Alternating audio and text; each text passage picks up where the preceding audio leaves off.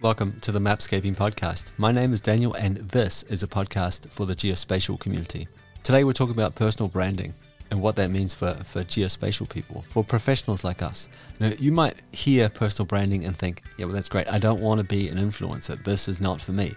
Personal branding is about creating opportunities for yourself. It is the opportunity to have a voice, and it's a responsibility that comes with having that voice. And it's not about being noticed by everyone it's about being noticed by a very specific someone. But I will let Helena Merschdorf, an expert in marketing and personal branding, and with a really strong background in GIS geospatial, talk more about that in just a second. But first, I think it's worth mentioning that the reason why I wanted to create this episode is because I believe that the vast majority of us have an obscurity problem. I think for the vast majority of us, the problem is not that we cannot help someone, it's that no one knows that we can help them. And I think personal branding could go a long way to solving your obscurity problem and give you the opportunities that, that you're looking for. Hey, Helena, welcome to the podcast. It, it's really great to have you here. Um, you live just down the road from me, and you've got this incredible GIS background. I think you're working on a PhD at the moment. And you're also a marketer. And this is why I've invited you on the podcast today because you have a foot in each of, of these two fields GIS, geospatial, and marketing. And my hope for this conversation today is to talk about personal branding, how we do it, why we need it, and, and what the results might be. So, with, with that sort of brief introduction from my side, perhaps you could put some more words around that. Maybe you could introduce yourself to the audience, perhaps give us an understanding of your GIS, geospatial background, and then we'll head off into personal branding from there. Yeah, cool. Hey, hey, Daniel, and hey, everyone. Firstly, thank you for having me on. And as uh, yeah, as you mentioned, Daniel, I am a very odd combination of marketer and you know GIS person. I suppose I wouldn't call myself a specialist in GIS, but I do have a background in GIS, and I am doing a PhD in the field of GIS. So yeah, really, that was where my career started in GIS in 2013 ish, after finishing a master's in GIS at the University of Salzburg in Austria. Um, and then after that, I kind of pursued a dual career in GIS, but also dabbling more and more in the marketing field. So I initially started with a translation company because I also have a um, background in translation and from there went more and more into the language aspect and more into the writing, into the copywriting, into the content writing. And that naturally led me into the world of branding and ultimately personal branding is a big part of that. And yeah, so now what I do these days mainly is uh, helping GIS associated companies, so geospatial, anything to do with you know, be it um, satellite data, be it uh, building footprints, be it typical kind of GIS service providers or um, platform owners, all of that kind of stuff, helping the businesses and the individuals within those businesses better market their business, market themselves through kind of really building a solid kind of process around their brand message, I guess you could call it. And that applies to the personal brand as much as it applies to a corporate brand. So, yeah, that's my background. Thank you very much. I appreciate that. Do, do you think GIS people, GIS companies, when we think about their messaging, that their their branding, their communication, do they face any sort of particular struggles or challenges around communicating this idea, or is is, is this symptomatic of, of what every tech company struggles with? How do we communicate what we do to people that might care? It is quite symptomatic of tech in general. So I think what, what a big challenge is for GIS companies and for, for, for, a lot of other tech companies as well is that they're so, you know, in the subject matter and that and they're experts in what they do and they get excited about the products they create, the services they provide, that they really kind of don't consider how to articulate that in a way that someone who's a little bit more outside of that world understands. And I mean, don't get me wrong, they they try very, very hard and there's a lot of thought that goes into, well, who's our customer and what do they need and all that. But where they often trip up is like the, the the knowledge bias, I guess you could call it. You know, it's kind of identifying how much like outsiders know about the product or service you're providing and and where to pick up like where to attach your message to in their uh, you know worldview i suppose. So um, let's talk about you know writing a website for example. So a lot of gis companies their websites are really generic you know. So it'll be something like we provide xyz solutions and here are some use cases and here's a couple of testimonials type of thing.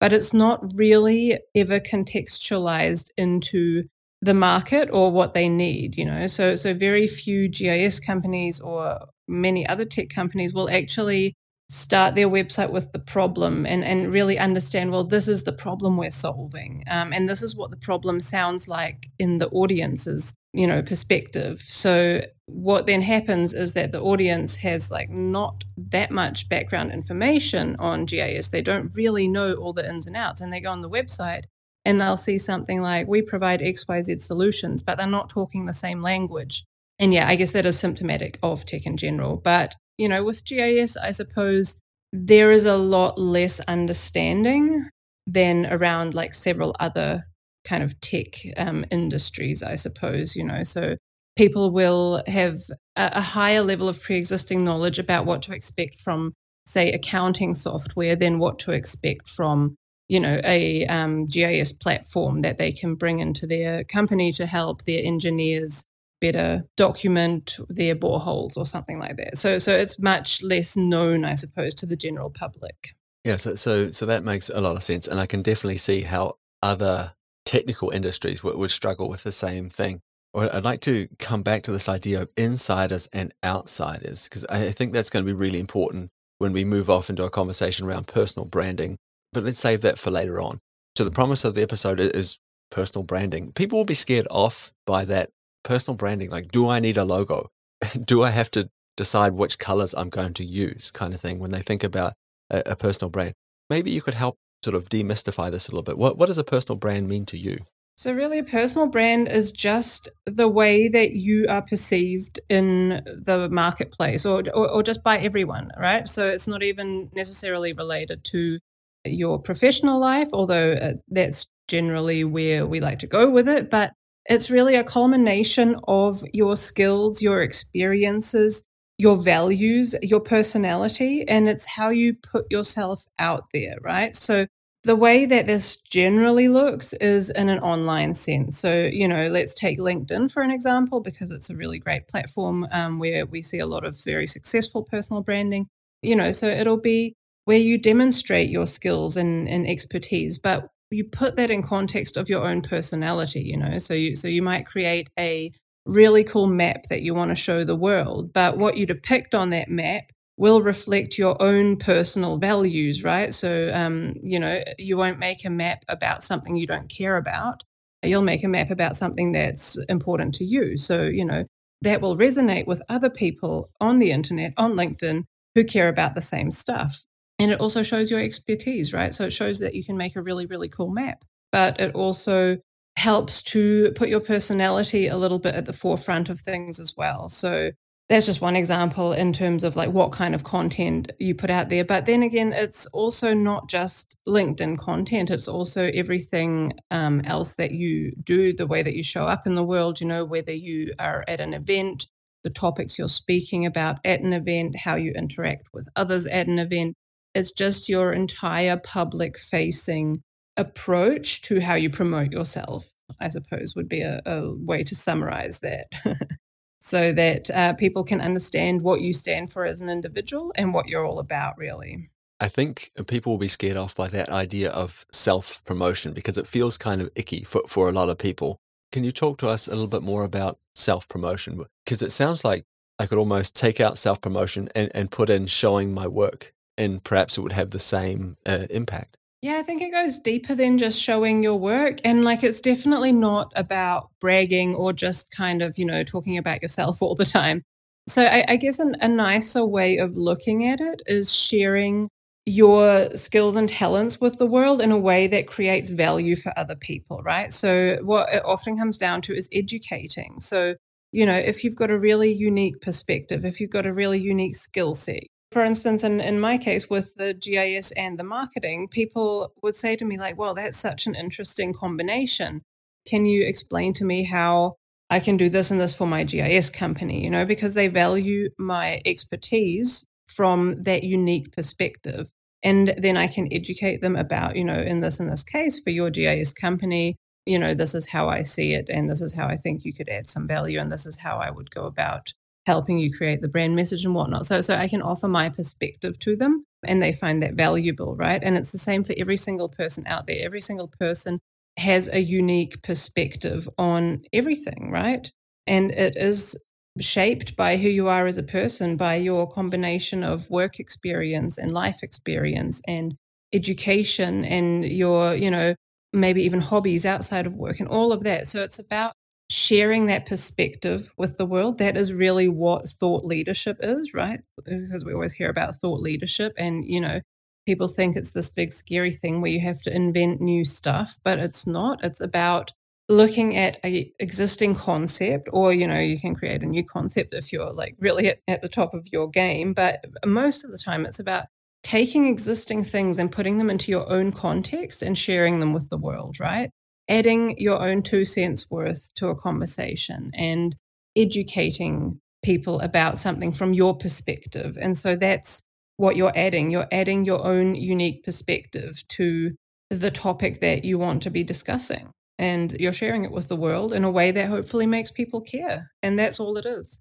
Do you need to have a, a goal in mind when you do this? When you when you sort of embark on the journey of creating a personal brand? So, so firstly, I think probably everybody has a personal brand or, already. People think of them in a certain way.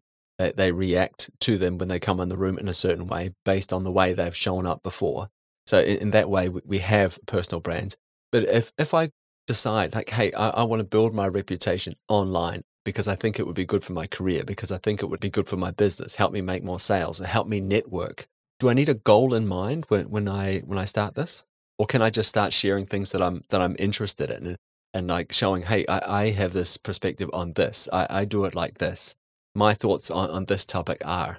Well, it works both ways around actually. So um you know, a lot of people who are now really well established influencers, I suppose, um, and that's slightly different from you know, your typical personal brand, which we can talk about later. But a lot of today's influencers, so, you know, people with like a million plus following on any given social network, you know, they say, well, I just started because I just wanted to share my journey. I just wanted to document my journey. And, you know, they were just on the right platform at the right time to garner then, you know, a the, the get the traction to create this massive following. Because when a platform is really young, it rewards creators with a lot of free organic kind of views. So now, if you put something on Instagram now, basically no one will see it. But when Instagram was really, really new, if you put something up there, then it would get shown to a lot of Instagram users who were not in your network to reward creators who were actively putting stuff on Instagram because Instagram grows by people putting stuff on Instagram. So it's like an incentive. And then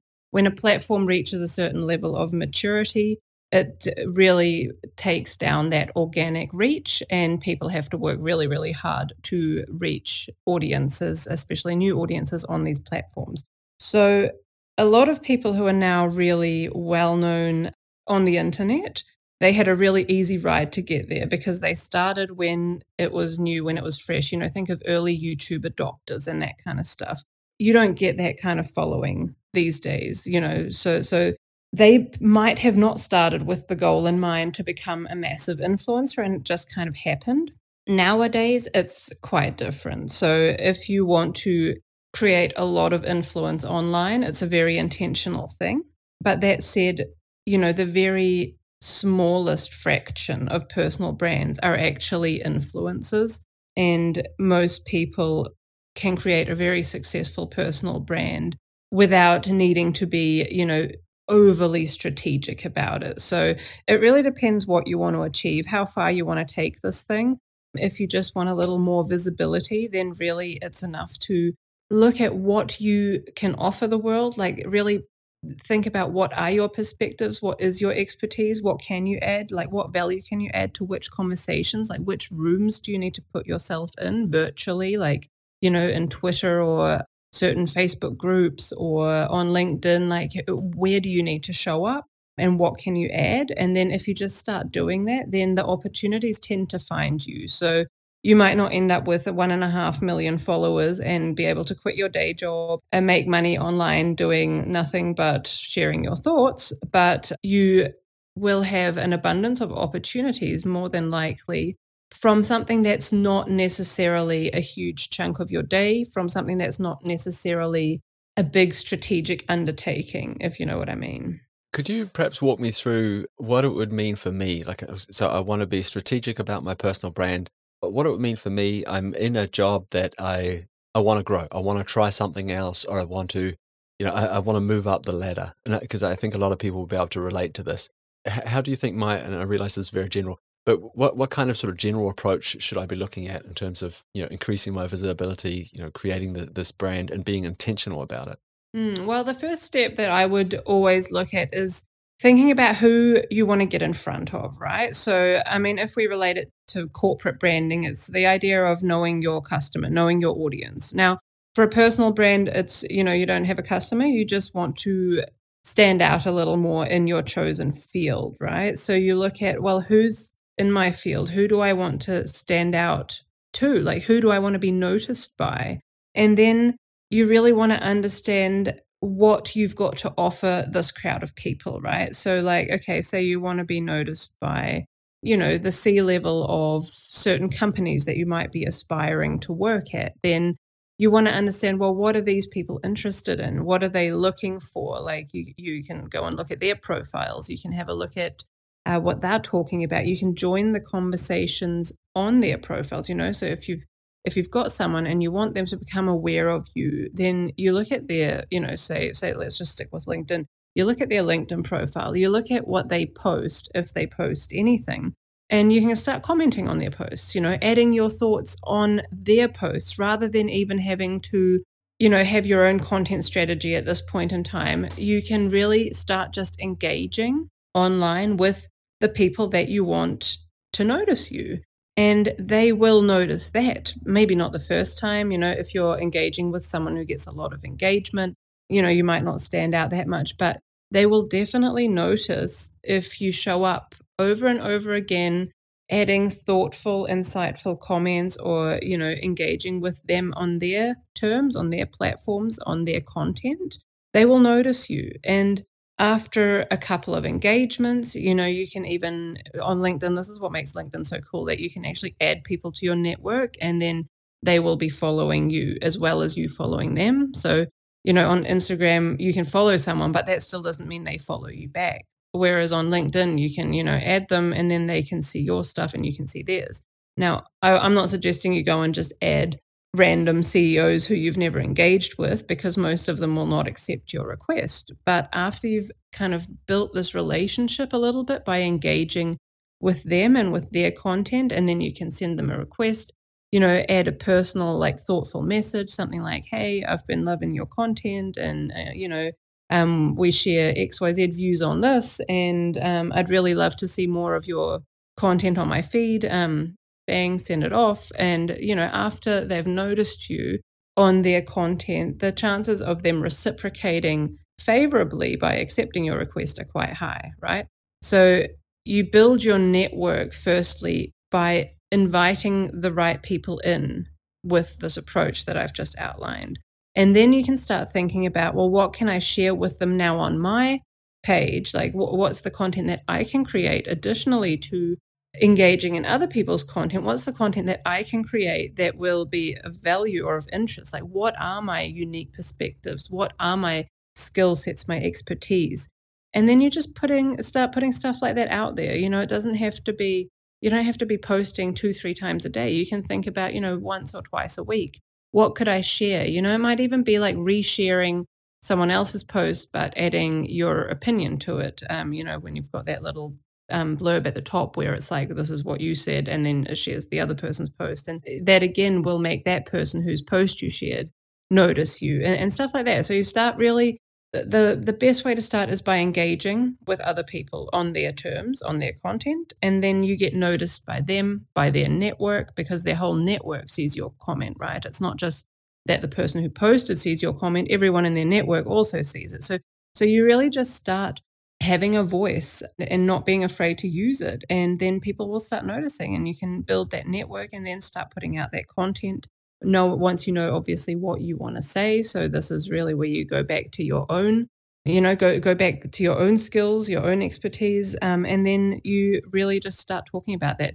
And all of that comes way before the need for a logo or anything like that, you know, you said would be daunting for people. So a lot of people do this who are not necessarily even looking for a new position or who are not necessarily wanting to go out on their own or freelance or build a business. It's really about thinking, how can I join the right conversations, right? So it's it's no different to networking at a conference. You join the right conversations and you add your unique perspective to those conversations. And then perhaps you get up on stage and you do a presentation.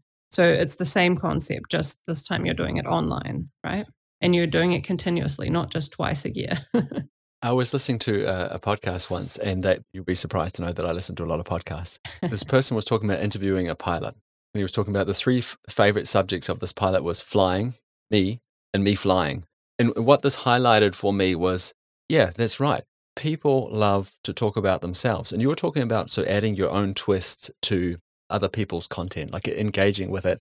And I think it's probably worth noting here that yeah, a thoughtful question is also a really valuable thing. What what did you mean by that? Like could you explain that more? I've experienced this differently, but you don't always have to have a new twist. You could just be looking for more. And I think that would also get you noticed by the right kind of people. Yeah, absolutely. I mean, I guess a lot of the time, even especially what's cool in tech is that a lot of these people, even the really good ones, don't get a lot of engagement. And and why why is that good? I mean, you know, so if you look at if you're connected with marketers on LinkedIn and they post something and it can be it can be something really not valuable to put it bluntly and they'll get like a thousand comments saying like oh great post or like oh i love this or just really you know not insightful comments and then a tech person will post something really really valuable and they might get three or four comments and they'll all be valuable comments or asking for more context as you say and that actually that's actually a conversation. Whereas you know this other stuff this like low value high engagement content it's a lot of the time it's just pods anyway liking each other's stuff and having to comment on each other's stuff to get like the return engagement and reach and whatever. I mean that's a strategy in itself but it's not a very good one. But in the tech world even if you have a question and you can spark a conversation that will get you way deeper, way quicker with someone than, you know, if you just comment something like, oh, great post, you know. so um, there's, there's a lot of opportunity. And we really should be seeking those conversations and not just seeing it as like, this is my mandatory five minutes of engagement for Monday, you know? yeah, I, I completely agree. I think too, it's getting more and more important to stand out. When I look at these platforms, they're very, very standardized. It's, it's difficult to, to really stand out on LinkedIn. I mean, you can use the right keywords and, and make yourself discoverable if someone's searching, you know, uh, for a, a position to fill. Uh, they've got a, a new role that they need someone for. I think that that's a strategy too. But in general, it's stand. It's it's tough to stand out. But it, I think that that engagement, that conversation, is where the magic can happen. So I, I would hope people would use this as a, a way of standing out in the crowd because most people aren't engaging. Most people are, are just consuming. I think it's it's super important to to start sort of building this. And, but but those are my thoughts. I'd like to hear your thoughts on when is a great time to start building a personal brand. Should I should I start immediately? Should I wait until I know a little bit more? Can I grow with my brand? Can I change my mind along the way? Do I need to wait until I'm sort of stable in my career? What are your thoughts around that? Well, I think, as you said earlier, everybody has a personal brand already, you know, so it's uh, how other people perceive you and it grows with you and it and it pivots with you and it's something that you can either cultivate intentionally or you can just leave it up to chance how other people perceive you or don't perceive you you know you, you can kind of just like blend in, I suppose, or you can do a little bit more active, you know, you can be a bit more proactive about it and then start standing out. And then if you have a career change, if you pivot your role, your industry, then you can just kind of flow that into the story that you're telling, right? So it's really something that's never you know, uh, now's the best time to start. What was the whole thing about planting a tree, you know, 20 years ago um, was the best time, but now is the second best time, right? So if you haven't taken control of that narrative of how you're perceived by actively kind of cultivating that through your engagements, through your content, through what you put out there, through how, you know, the, the speaking events you perhaps engage in or the networking you do, then uh, now's a good time to start doing all of that, no matter where you're at in your career, you know? And it will look different depending on where you're at. If you're, you know, early in your career, then it'll be possibly a lot more, um, you know, all over the place than if you've got a really well established career and you've already got some degree of like, you know, reputation behind you and people have certain expectations and um, you know, they might have heard you speaking here and there, and they kind of know what you're about. And now you just, you know, integrate a new channel into that. Say, okay, well, I'm going to pursue LinkedIn. And so you look at like, what am I known for? What do people expect of me? And you can start putting that content out on LinkedIn, additionally to the conferences that you normally speak at, and so on and so forth. So it depends on where you're at in your career. Will probably have it'll look different, but it's definitely something for everyone to be doing from you know the moment that they recognize the need and gain the courage i suppose in a way like it's it's a lot of the time what puts people off is more that they're just scared of doing it rather than not having something to add to the conversation. I think everyone has something to add to the conversation. Everyone has valuable ideas and insights and experiences. Everyone has valuable stories to tell. Everyone is a person who has something to contribute but it's really about when when do you kind of get over the inertia or the fear of actually doing it? And that's something where i just want to give everyone just a little push and say come on it start small. Start by setting yourself a goal of maybe engaging with five people a day on linkedin or whatever your favorite platform is. You know you don't have to go on all channels at once. You don't have to start creating content at once. Just start small and build from there and build your confidence because really the difference is only the difference between people whose personal brands are helping them be successful and those whose personal brands are just kind of existing in an uncultivated manner is the confidence to execute and you know executing consistently. That's the only difference. I really appreciate that call to action and i appreciate the fact that you you recognize that hey, there is something called imposter syndrome. And there'll be a lot of people that listen to this and think, well, I don't have anything to add to the conversation. Or, you know, I'm not good enough to add something to the conversation. Another thing people might be thinking is, oh, this is too niche. What would you say to those people? What do you mean with too niche? Oh, this is so niche. I'm I'm interested in the geospatial and and surfing. I'm interested in this and and this other thing. The the small sort of intersection the Internet of Things and how it relates to robot vacuum cleaners. These are stupid examples, but you can you can see where I'm going. They're becoming very niche. I think you're a great example of this. GIS, geospatial, and marketing. You, there's very few uh, you know people like you that fit in that same Venn diagram. And so my question is this idea of being too niche, too niche for anyone to care about. Well, the thing is that with the saturation or the oversaturation of every single platform and the internet in general these days, the only thing that will ever stand out is something that's niche, right? so, staying with me as an example, when I was just kind of a general marketer, I had far less inquiries than when I decided to kind of take the bold step of narrowing it down to only GIS. You know, I, I recognize I have the GIS expertise and the marketing expertise. Why not focus on just that, right? And that's when I started getting a lot more of the right kind of inquiries, the you know, the exact thing that fits my skill sets and interests, because then those people can recognize that you're not uh, just a generalist, you're there just for them, right? And I mean, that might not be transferable to someone who likes GIS and vacuum cleaners, because, uh, you know, the, the question I would ask there is like, what what's the need for the overlap in that skill set? If there is any kind of need in the overlap of your skill set even if you think like it's it's too small like it's not too small but if it's completely unrelated, if it's like surfing and GIS or vacuum cleaners and GIS, then perhaps don't stick with that intersection, but look at GIS and you know from a, from your professional only lens, let's put it. So let's leave the hobbies out of it and say, okay, from a professional lens, what can I bring to the GIS table? And if it's like, okay, well, I'm just, so to speak, a GIS generalist, um, then what's your favorite part about GIS? You know, like what what do you like doing?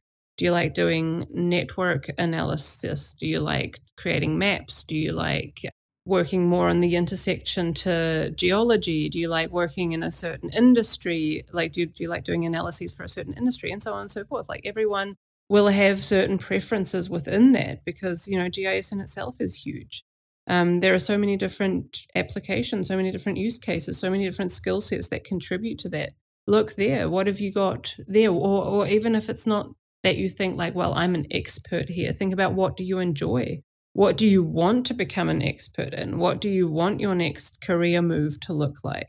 And then start talking about those things. And I mean, the thing with imposter syndrome is like it's it's good to an extent, right? So you don't want to talk about something you know nothing about because that's, you know, not particularly authentic. People will pick up on it. It's not going to position you, you know, in the in the best light but it helps you stay in your lane. So, you know, if you've got imposter syndrome, but you say, well, actually, this is something I can talk confidently about, then let the imposter syndrome guide you in that and say, right, what are the topics that I can confidently speak on and start there. And then, you know, grow as your career grows and stick with what you know. That is some really helpful advice. I appreciate that. Thank you. We, we talked a little bit about channels. I, I know that you have a strong focus on LinkedIn. What would you suggest to other people? Like, what, what channels should they use and, and, and why? So I think ultimately, you know, coming back to the whole idea of where to start with branding, um, where you know my answer was think about who you're talking to or who you want to be talking to. I think the channels that you should be using should be guided by the people who, who you want to be talking to, where they hang out, right? So it's similar again to the conference analogy. Like if you are, you know, a specialist in a certain, you know, say say open source GIS or something, uh, then you know the the place where you probably go to connect with other like-minded people are kind of more open source type conferences, whereas um, you know certain other conferences might not be for you or your audience at all.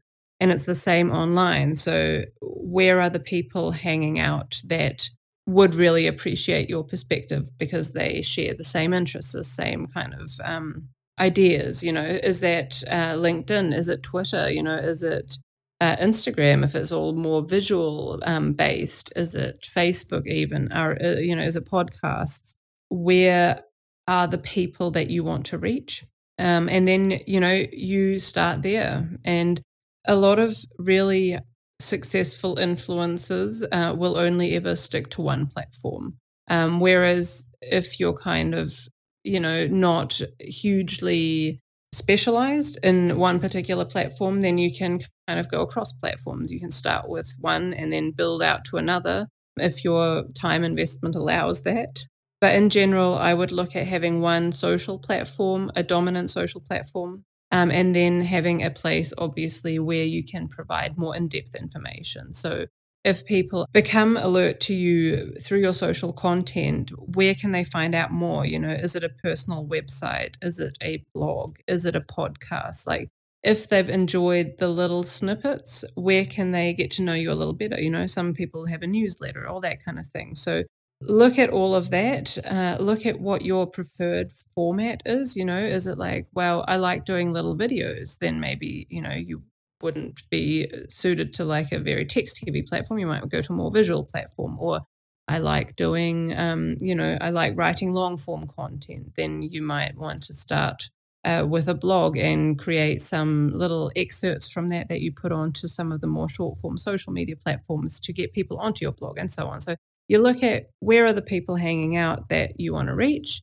and you look at what are your preferences. How do you like to engage? How do you like to create? And where uh, you know where do they intersect? Where do they overlap? And that's probably the place to start. I think it's probably worth adding to that it's worth considering what can i maintain over a longer period of time. For me, anyway, I can't see a great deal of value of just showing up once every fourth month with something, unless it's like a, a, a massive amount. Maybe it takes you that long to make that thing. But I think that consistency is, is really important. So, yeah, you might like making small videos, but if it takes you, you know, four months to make a small video, I think may, maybe you have to think about something that you can do on a consistent basis, how it fits in with your life, how it can become a, a bit of a routine. Otherwise, I, I, think it's going to become unwieldy for a lot of people and they're going to, you know, lose interest and lose focus.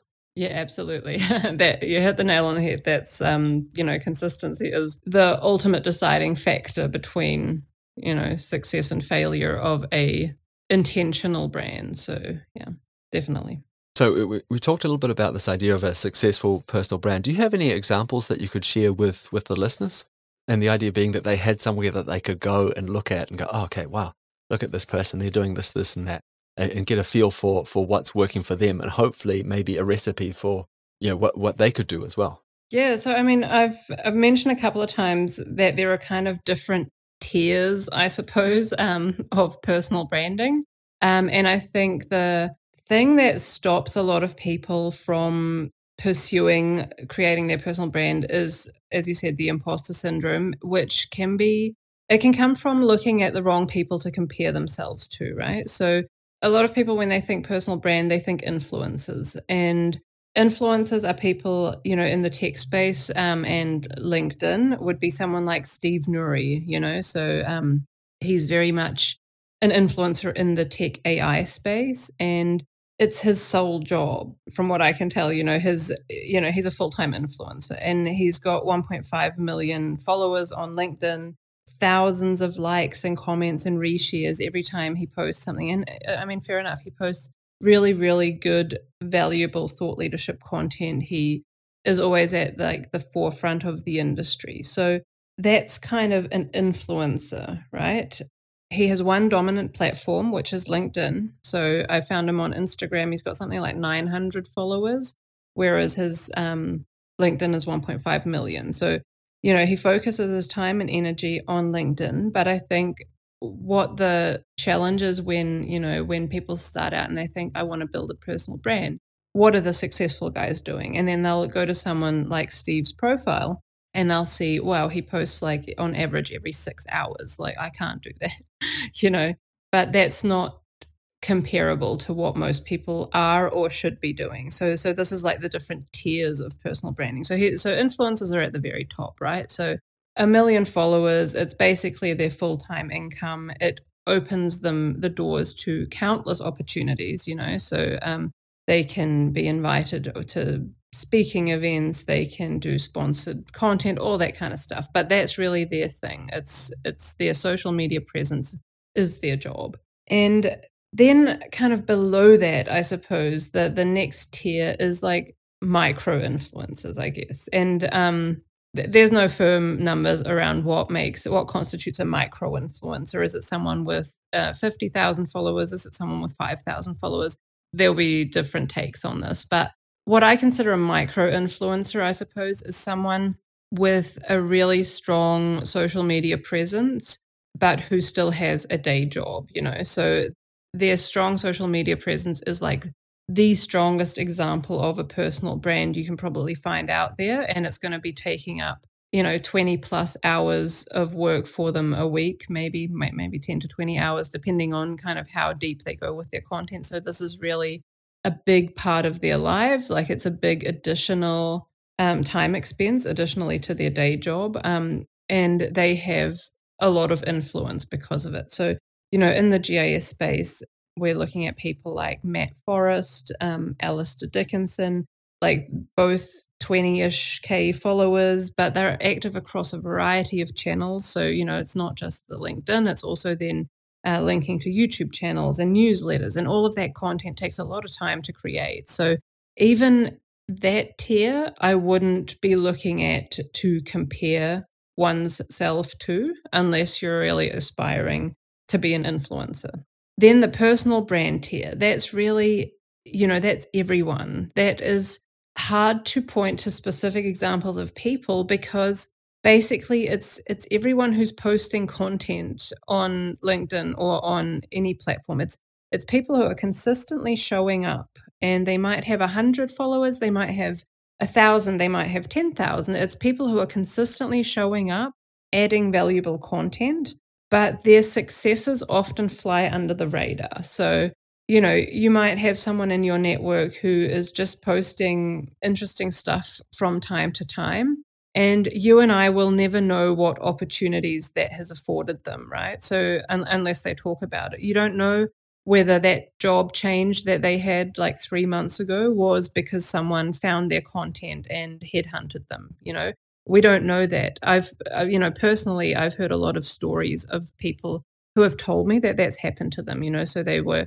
posting interesting content and then they, someone started following them uh, like out of the blue and that person never engaged with their content but then emailed them and asked, you know, hey, would you be interested in having a conversation about a new job and, you know, offered them an amazing job kind of thing. So the thing with a lot of this personal branding stuff is, and the success that flows from it, is that the people who will open the doors for you usually do not engage in your content.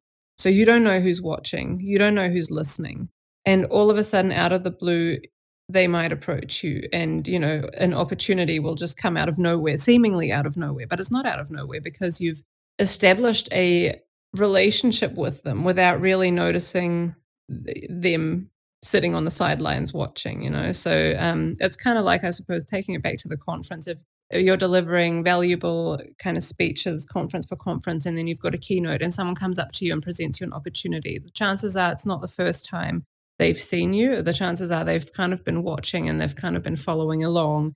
Um, and then they make their move. And it's the same with personal brands. And that's why it's really hard to show you who's successful and who isn't because we don't really know that until you talk to people and, and people will tell you. Uh, I personally can tell you starting to post on LinkedIn changed everything for me, right? So, um, especially once I niched it really specific to my niche, you know, I was getting so many inquiries by people who I hadn't even really noticed, but they were there, they were watching, they were listening. All of a sudden, they reach out and they have these great opportunities for you. And the only thing that led to those opportunities in my case and in, in many people I've spoken to is the consistent putting your message out there, the consistent content creation. So, I mean, what you can do is go on LinkedIn. And again, sorry, it's always LinkedIn. It's just my favorite platform. And it's also the one I'm most familiar with how to actually do this stuff on the platform. You know, you can do a trial for the premium version of LinkedIn, and then you can search for relevant people. It's called Sales Navigator. And when you search for people, you know, you might look for like high level people in GIS companies, geospatial companies, something like that then you can actually filter by people who have been active in the last 30 days, I think is the filter. And then what it shows you is all the people who are actually putting up posts, right? So if you search for people in a certain industry, in your industry, even in like a, a deeper niche of your industry or in a certain position within companies in your industry, and then you uh, sample them by who has posted in the last 30 days, then you can start actually looking at individual profiles and you can see, well, who's got their profile optimized? What have they done? You know, and by, by profile optimized, I mean, who's got the creator mode on, which enables people to follow you. And it also gives you the ability to to have featured posts at the top of your profile. It has it gives you the ability to add a personal website to your bio and all of these things. So who's got their profile optimized? Who's putting out regular content? And what does that look like in you know the world of your peers what are the other people doing and you can gain inspiration from there but then really bring it back to yourself and your own message and your own expertise and say okay now what can this look like for me what do i want to feature in the featured section of my profile maybe i've got like a really amazing piece of work that i've done that i want to showcase maybe um, you know i've been on a podcast um, where i've you know, spoken about the cool stuff I do and I maybe I want to feature that, you know. So you've got those three slots where you can feature your coolest stuff for people to go and see. And then you've got your about section where you need to, you know, do a little blurb about yourself. Again, look at what other people are writing. Look at what which ones are good, which ones are bad, you know, which ones appeal to you, which ones are boring. What are the good people all doing that you could do as well? That kind of thing. So not everyone with a huge follow account has this all perfect, by the way. so um, it's really kind of about understanding the opportunities that you have. So, like, you know, for instance, the ability to turn on creator mode and to feature your personal website and to have these featured posts. That's like something that a lot of people just don't know about. But then also bringing back to okay, and then what can I post? Like, what's what's going to be relevant for me to add to the conversation? And other people might be doing it differently. Maybe that inspires you. Maybe you can kind of emulate that. But then again, don't be afraid to do it your own way and to show your own authentic personality and skill sets. Wow, a, a, ton of great insights there. Thank you very much. I, I, just want to bring it back to this idea of numbers for a start because you, you start off talking about like this person's got 1.5 million followers. And I think because it's so visual on, on these different social media platforms anyway, how many followers you have, it, people could get lost in this idea of numbers. And, and I, I want to give an example. So there was an essay written a long time ago called A Thousand True Fans. And the idea was that you could make a living off a thousand true fans if, if you're a creator. If you could get every one of them to give you, you know, $10 a month, well, you know, you could build a life around that kind of thing. But then if you, you take this further and say, well, maybe if I'm a business, I need a hundred great customers and I have, you know, an amazing business, depending on what you're selling. Oh, but if I'm an individual throughout my career, I probably only, only need maybe 12, 15 employers, you know, people that I can work for, people that I can provide a service for. And I hope this makes it more sort of achievable or attainable for folks listening to this because you, what if you only need 15 people across the entire span of your career to say, to notice you and to want to work with you? Because that, that's quite different from 1.5 million. Yeah, absolutely. No, and that's why I think it's not ideal to be put off by, you know, influencers and their metrics because that's not what most of us need or want really you know so as you say i think if you can go on the platform and engage with 15 20 people who you've done your research on and you've identified as being really relevant for you to be talking to you know get in the room with those people kind of thing then you know your life can change very very quickly without you know building a massive following at all. So yeah it's it's not as big as it appears to be in like the bragging world of the internet. Well I, think this is probably a great place to sort of uh, round off the conversation and i, I want to say thanks. Thank you for you know sharing your insights. I really appreciate that. Hopefully you, you've managed to motivate people to to try this out to do this. Not because like a personal brand, at least in my mind, is a goal in itself. But if this is the vehicle that's going to help people get to do the work they want to do, to do things that they're interested in and proud of, I think great. Like if if one or two people pick up this idea and run with it and end up having a career that that, that they are grateful for, interested in, then this has been amazing. This has been worth it for me anyway. So thank you very much for your time.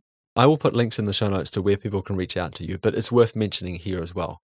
Uh, if I want to know more about this, uh, continue this conversation, where, where, should I go to to talk with you? Well, first of all, thank you. I've really enjoyed our conversation, and um, I hope it wasn't, you know, bombarding um, you guys with too much at once. Um, if you look at your LinkedIn and you think like, "Hey, this is a good place to start," and I would just love for someone to have a look at it and tell me where my opportunities lie, then you know, connect with me on LinkedIn, uh, Helena Merschdorf. You can find me um, send me a message and you know i'm more than happy to just quickly look over your profile send you back a message and say like hey i reckon you could do this and this um, low hanging fruit just to get started. Like if that's if that's going to help even just one person get started i'm more than happy to you know do that for you. So um, you know obviously free of charge. Just send me a message and say hey do you want to have a look over this? And i will. That might be for people who are really keen to actually implement this stuff. Otherwise, if you just want to kind of follow along, see what I'm doing, again, LinkedIn's a good place. Um, and yeah, maybe check out my website, which you might be linking in the show notes. So yeah, that's where you can find all about me. I will definitely put a link to your, your website in the show notes. What what is the name of that website? What is the URL? So that's tales t a l e s dot co dot nz. Perfect. Hey, thanks again for your time, Helena. This has been uh, awesome. Really enjoyed it. Yeah, thank you too. I really hope you enjoyed that episode with Helena Merschdorf. I'll put links to her website in the show notes, tales.co.nz, and there'll also be a link to her LinkedIn profile. And I hope that some of you take her up on that offer. I hope that you reach out to her. And I hope that you start working towards solving your obscurity problem. It's also worth mentioning that I have published a few episodes adjacent to this topic before, and I will put links to those in the show notes of the episode that you're listening right now. So that's worth checking out. Okay, that's it for me. Thank you so much for tuning in again this week. It's much appreciated. I'll be back again soon. I hope that you'll take the time to join me then. Bye.